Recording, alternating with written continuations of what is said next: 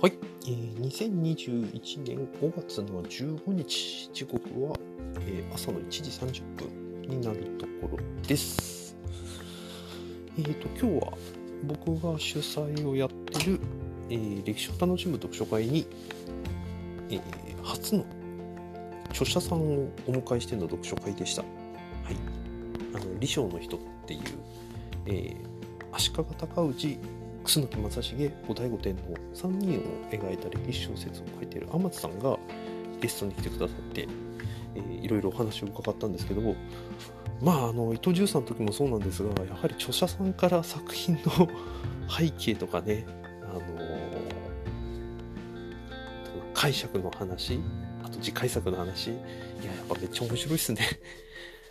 うん、やっぱり作り手の人の話を聞くのは面白い。で、面白いのはやっぱり自分がちゃんと読んでるからっていうところもやっぱりあるので、そこら辺のディスカッションができたのもすごく大きかったですね。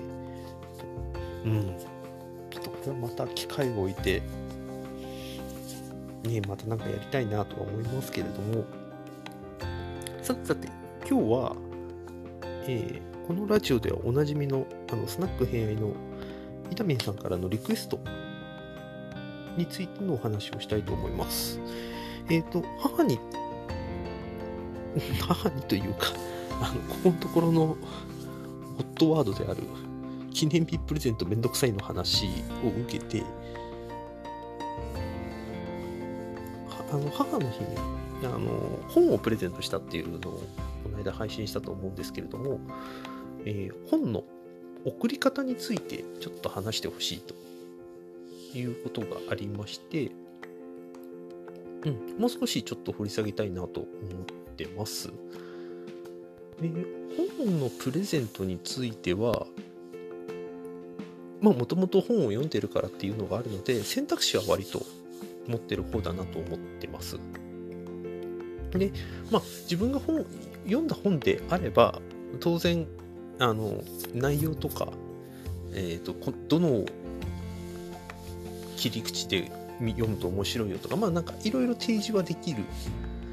のもあるんですけど問題はその人に合うかどうかみたいなところってポイントだなと思ってはいるんです。ましてや、えーなるべくダブりたくはないっていうのもありますし、まあ、当然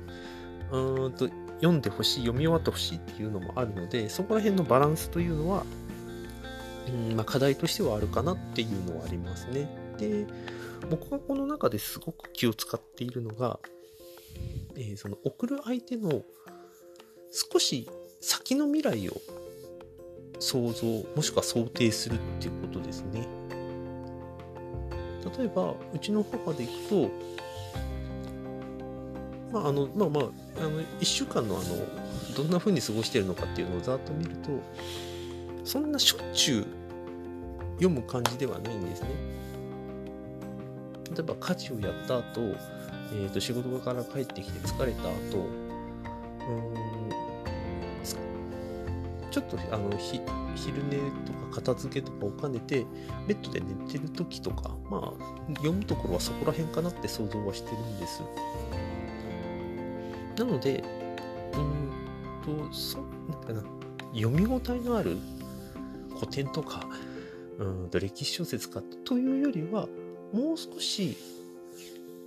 ライトな本がいいだろうなというのは、まあ、生活を見てるとなんとなく予想はできるわけですね。でかつうんと読量感がいいもの。うん例えばその本屋大賞の本とか、えー、となんとなく、えー、と引っかかるものがある4コマ漫画とかみたいなところがいいかなっていう風な想定をしていたのでこの間送ったのは、えーちょっとくすって笑える4コマ漫画の本を送ったっていうところですね。それはこの先こう、えー、とその人の生活の中にこういう本が置いてあったらいいなぐらいのイメージを持つっていうことなんです。で、古典ラジオコミュニティの中の、えー今、ポッドキャストをやってらっしゃるたけるさんっていう方がいらっしゃるんですけれども、えー、とその方が東京から大阪に転勤するっていう時に一回あの誘って、えー、とリアルで会って飲んでたことがあるんですねでその時に、えー本をプレゼントしたんですがそこで、えー、と何を送ろうかなっていう時にもう同じようなことを考えたんですね。きっと大阪行くとまあ生活基盤が変わるから当然落ち着かない日々もあるだろうしうんと読む量も減るだろうと武部さんあの基本的に紹介した本はみんな読みたい本リストに入れてくれたり、えーと電子書籍で読んでくれてたりするんでうんなんかなダブる可能性はある反面うんと今後もしかしたら読む量が減るとかいうことも生活の中であるかもしれないと。でそうするといつかそのまあまあいつか落ち着くだろうとはいえたくさん読むことと,、えー、と一冊をちゃんと読み切ることもしくは、えーなかなか読み切れない難解な本に挑むっていうところの要素もこれから重要になってくるだろうなっていう気がしたんですね。なので、えーと、たけるさんには多読の本ではなくて1日1ページであっても読書ということと、えー、分かんなくてれども挑むことに意味があるっていう難解な本を読むっていう要素が入った本ですね。あの良質読書っていう本をプレゼントしたっていう背景がありました。考え方としてはうちの母の場合も武さんの場合も両方とも一緒ですね。先の未来でいいんですよ。あの1年後とか2年後とかまで考える必要は全然なくて例えば1週間後とか次の週末とかみたいなことで全然大丈夫でその時にその人が、えーと、読んでくれそうな本もしくは手元に置いといてくれそうな本を、えーとプレゼントするっていうイメージですね。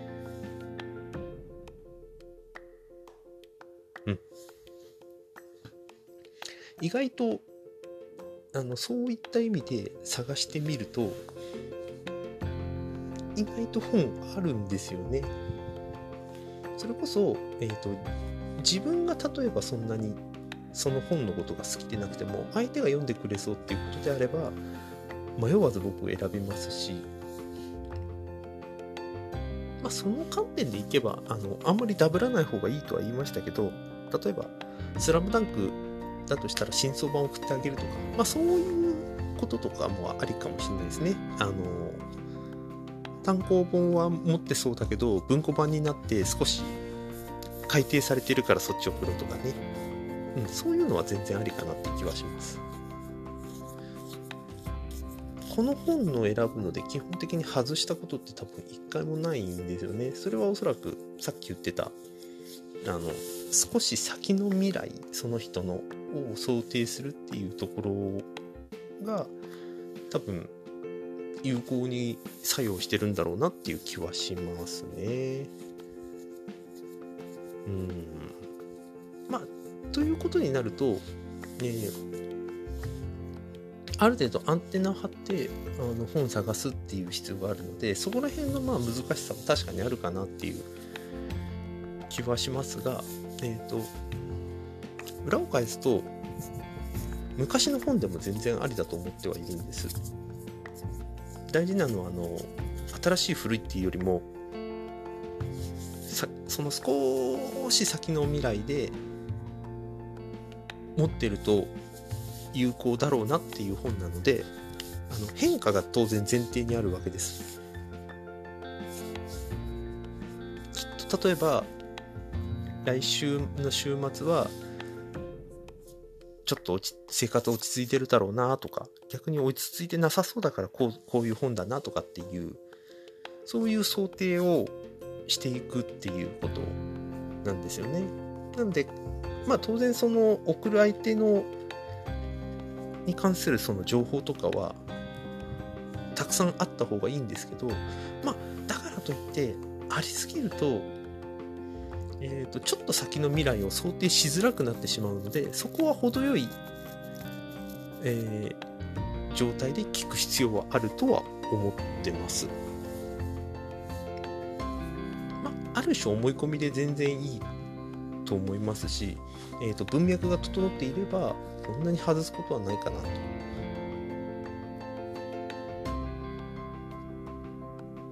まあ、ある意味あの自分の馴染みのある本屋でフラフラしていってああなんかこれこのこのシチュエーションに良さそうだなみたいなのは見繕っておいても面白いかなというふうには思いますね。もしなんかそういう何て言うかな事態シチュエーションなんかプレゼントとかで悩んだことがあるのであれば、えー、と相談には乗ろうとは思います。どれだけニーズがあるかわかんないですが、もしあればご連絡をください。